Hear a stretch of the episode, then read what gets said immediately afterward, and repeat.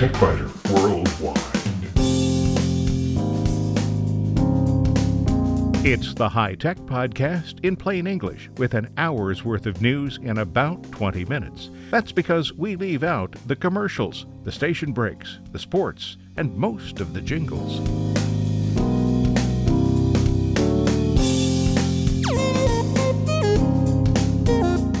Podcast number 459 for September 6th, 2015.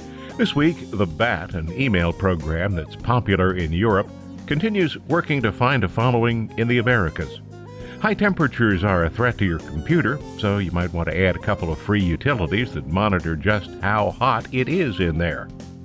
In short circuits, Adobe's InDesign now offers a preview feature that makes it possible to publish a document online.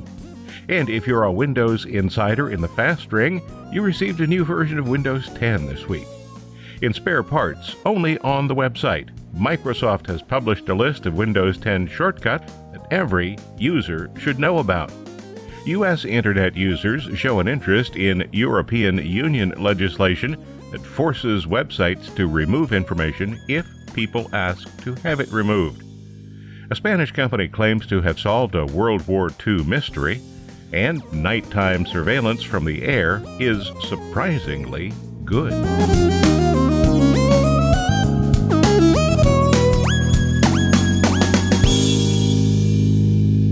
I first wrote about what I thought was an interesting email program that showed some promise in about 1997. It was version 1.0 of the BAT from Moldova. Since then, the BAT, the developers put an exclamation point at the end, has continued to advance. It has a substantial following in Europe. It is not well known in the U.S. And that's too bad, because it's the best email program available. The just released version 7 has only three new big features, but one of them is a blockbuster. The BAT now supports the Exchange Web Service, or EWS, protocol. That means it can be used to connect to Microsoft Exchange Server web services. You still can't hook the BAT directly up to an Exchange server, but support for EWS makes it possible for business users to connect to their company's EWS server with the BAT instead of using a browser. The other new features in version 7 are a new dialog for setting up accounts and better support for automatic configuration. That feature could help new users set up their accounts, something that is perennially a problem. It is a problem because setting up email programs involves dealing with protocols and ports. These aren't complex things, but the terminology scares people away. And now there's support for the CardDAV protocol that makes it easier to synchronize address books. Users who maintain information about contacts on various devices, and these days who doesn't do that, will appreciate the new address book synchronization feature. CardDAV technology allows syncing the BAT's address book contacts with Google and iCloud contacts, as well as with other servers that support the protocol. Make a change on any CardDAV device, and it'll be reflected on all the others. There are various other smaller improvements and bug fixes too. You'll find a link to the description of those on the TechByter Worldwide website, www.techbyter.com. Possibly the first question you'd have here is why should you even use an email program? After all, Google has a web service. Well, I've never liked web interfaces for email. So, although I have a Gmail address, I've set up IMAP access and I use the BAT to collect mail sent to that account. If you want to learn more about how to do that, I have a link on the TechByter Worldwide website to Lifehacker. But still, why? Well, three words ease of use. Yes, the Gmail interface is pretty, but working with messages requires an inordinate amount of clicking. An application running on the local computer seems to me a far superior way to deal with messages. If you deal with dozens or hundreds of messages every day, a webmail client will be even more cumbersome. My preference is to avoid services such as Gmail, Yahoo, AOL, and all the others by registering a domain name, for example, blinn.com and techbyter.com. And then I set up email accounts that are unique to me and aren't tied to any service provider. As long as I pay the annual registration fee for the domain name, 10 to 20 bucks, and pay for the hosting service, around $150 a year for me, I have an address that will not change. If you need just a domain name and some email accounts, the cost for both the domain and the accounts will be maybe around $50 a year. Not bad. If you're running a business from an AOL or Gmail or Yahoo account, your clients might wonder just how serious you are about being in business. Would you buy a car from General Motors at gmail.com? So, if you're thinking about an email program, there are a few out there. Why should you consider the BAT? This time I can answer in not three words, but just one versatility. But if you want more words, here they are. In more than 15 years of working with the bat, I have never encountered something that I wished the bat could do that it couldn't. In 2000, I wrote, If you're looking for an email program that can easily work with any number of email accounts, POP and IMAP, and be customized to work the way you want it to work, take a look at the bat. It doesn't hurt that this is the fastest email program I've ever seen, or the program that takes less than 4 megabytes. Well, it's grown a bit in the intervening years. It now takes about 15 megabytes in its 32 bit version. I haven't yet installed the 64 bit version because I'm not entirely convinced that it'll be any better, and also because some of the plugins that I have aren't available in 64 bit versions, or at least they weren't. As of yesterday, I received notice that the primary plugin I use is available in a 64 bit version, so maybe I'll try it. Setup is astonishingly easy now. Here's what's involved in setting up a Gmail account for use with the BAT. I filled in my name, my Gmail address, and my Gmail password. Then I set the protocol type to automatic, meaning the BAT will try to figure out where it is and what it is. And then I clicked Finish. Later, I returned to the settings panel to rename the account and to modify some of the automatic settings, but none of that really was necessary, and I had an account set up. The BAT supports secure connections for both sending and receiving messages. I've set up my website provider's account to send and receive using TLS. The other options are Start TLS and Plain Text. Start TLS is an extension of the plain text communication protocols. It offers a way to upgrade plain text communications to an encrypted TLS or SSL connection instead of using a separate port for encrypted communications. Most services support either Start TLS or TLS connections these days, and that's what you should be using. One of the most useful functions the BAT offers is the ability to examine incoming or outgoing messages to determine what should happen to a message. For example, you might want to consider any message that sets the text to white on a white background as spam.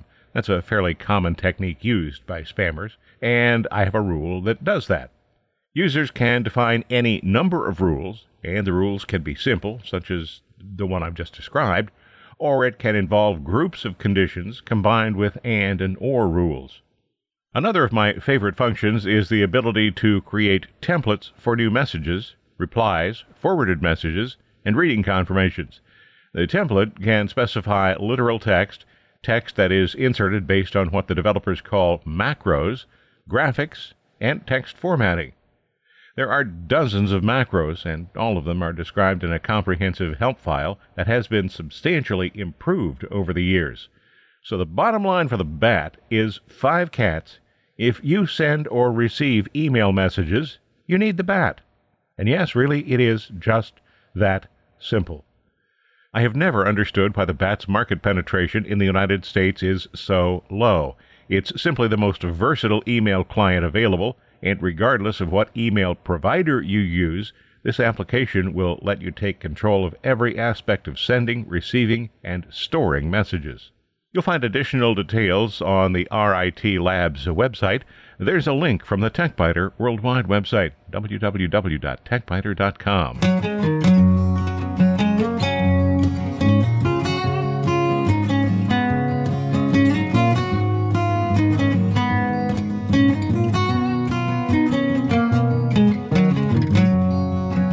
in the northern hemisphere, we are in the midst of summer, and heat is the enemy.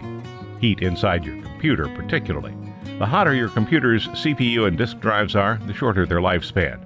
Disk drives should generally operate in the 40 to 50 degree centigrade range, and the CPU, I think, should rarely exceed 60 degrees centigrade. But how do you know?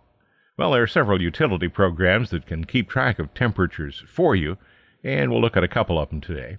Too much heat is bad news anywhere in the computer. The CPU and disk drives are two locations worth checking regularly. Somewhat like an Olympic sprinter, both get much hotter when they're called on to run faster. Disk Info and RealTemp are both portable applications, meaning that they don't come with installers. You just unpack the zip file and run the application. Disk Info has both 32 and 64 bit versions. When you run Disk Info, you'll be able to obtain more than just the temperature of the disk. Most disks today include self monitoring analysis and reporting technology called SMART. If so, you'll get a general health status report in addition to the temperature and a lot of statistics. You'll see an image on the TechByter Worldwide website. The computer running disk info there has a solid state drive, C, and that doesn't display the temperature, so I selected drive D for display. SSDs have no moving parts, their temperatures remain more or less constant. The drives with moving parts are all around 45 degrees Celsius. This is a computer with four disk drives in it. 45 degrees Celsius is about 113 degrees in Fahrenheit. Drives that run at high RPMs run warmer. Disk Info also provides information about how many service hours the drive has, in this case 13,945, its rotational speed, 7,200 RPM, which logical drives are associated with the physical drive, in this case logical drives D and I, the model number of the drive, the serial number, the size, and lots of other stuff. The utility provides charts, historical information, and some stress tests. You can download it from Crystal Dew World, and you'll find a link on the TechByter Worldwide website. RealTemp monitors temperatures at the computer's CPU. Multi-core CPUs can have significantly different temperatures, and processors are particularly sensitive to workload. You'll see a couple of images on the TechByter Worldwide website. In one, the CPUs range from 46 to 59 degrees Celsius, or about 115 to 138 in Fahrenheit. Under a relatively heavy load, the CPU is heated to a range of 69 to 76 degrees Celsius. That's 156 to 169 in Fahrenheit. That's pretty warm. I become a little nervous when CPUs consistently run around 80 degrees or 176 degrees Fahrenheit, even if that is still considerably below what's referred to as the CPU's TJ max. Yeah, not, not a clothing store. TJ max is the temperature at which the CPU will throttle back its performance to avoid damage. The larger the distance to TJ max, the better. TJ in this case stands for thermal junction. So, in the case where the CPU is working relatively hard, the hottest cores are at 76 degrees and are still 29 degrees Celsius away from meltdown. Although I would be most uncomfortable at 76 degrees Celsius, the CPUs are reasonably happy in a sauna. As with Disk Info, RealTemp provides considerable amount of additional information, and it has the ability to run some other tests older Intel CPUs, and by that I mean any non core CPU, such as a Pentium 4 or anything before that, and all AMD processors are not supported. If you'd like to take a look, you can download RealTemp from Tech PowerUp. And as I mentioned earlier, both of those utilities are free.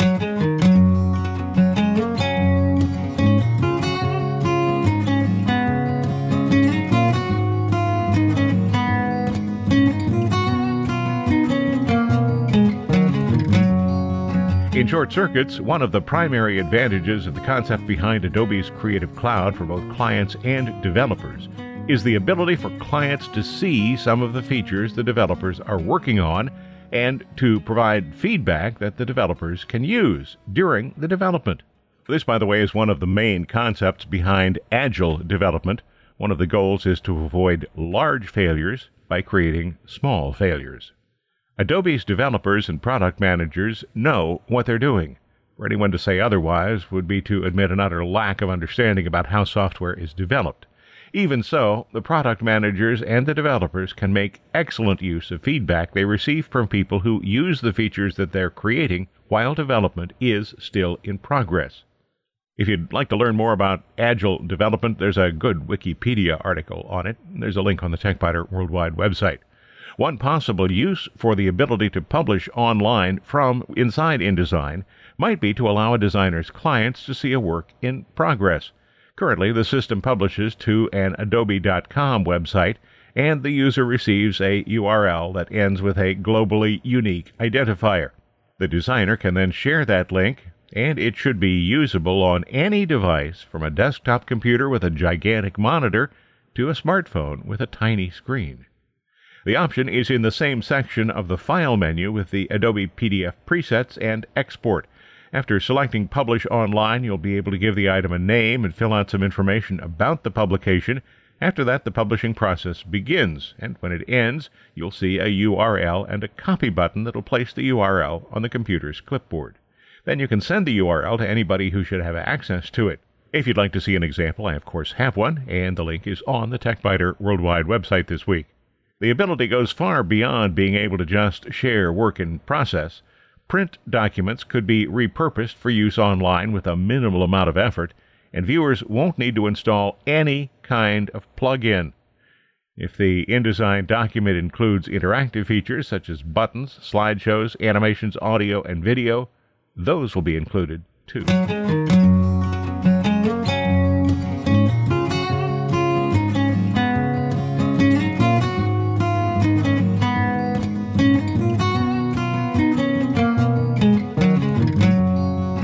Windows 10 has been released, but that didn't mark the end of the preview builds.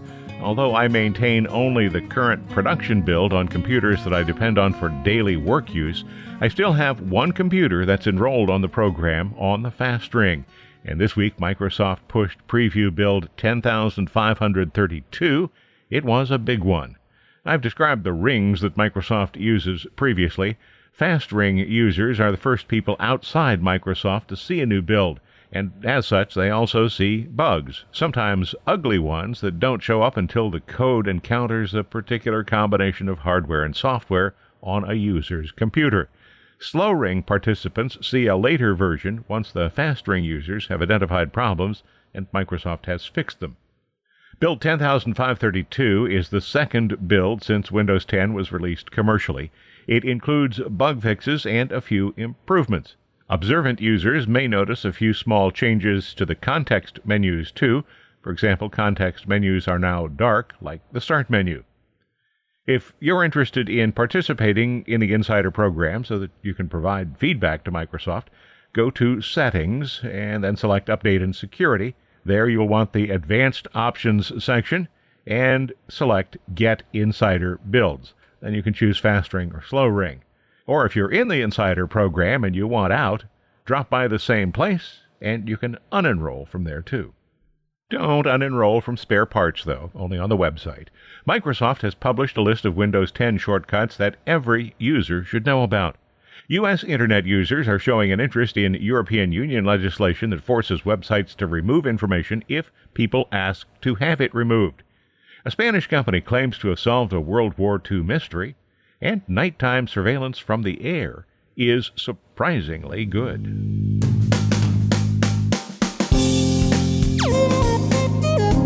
Thanks for listening to TechByter Worldwide, the podcast with an hour's worth of technology news in about 20 minutes. I'm Bill Blinn. Be sure to check out the website www.techbyter.com. And if you like, send me an email from there. See you next week.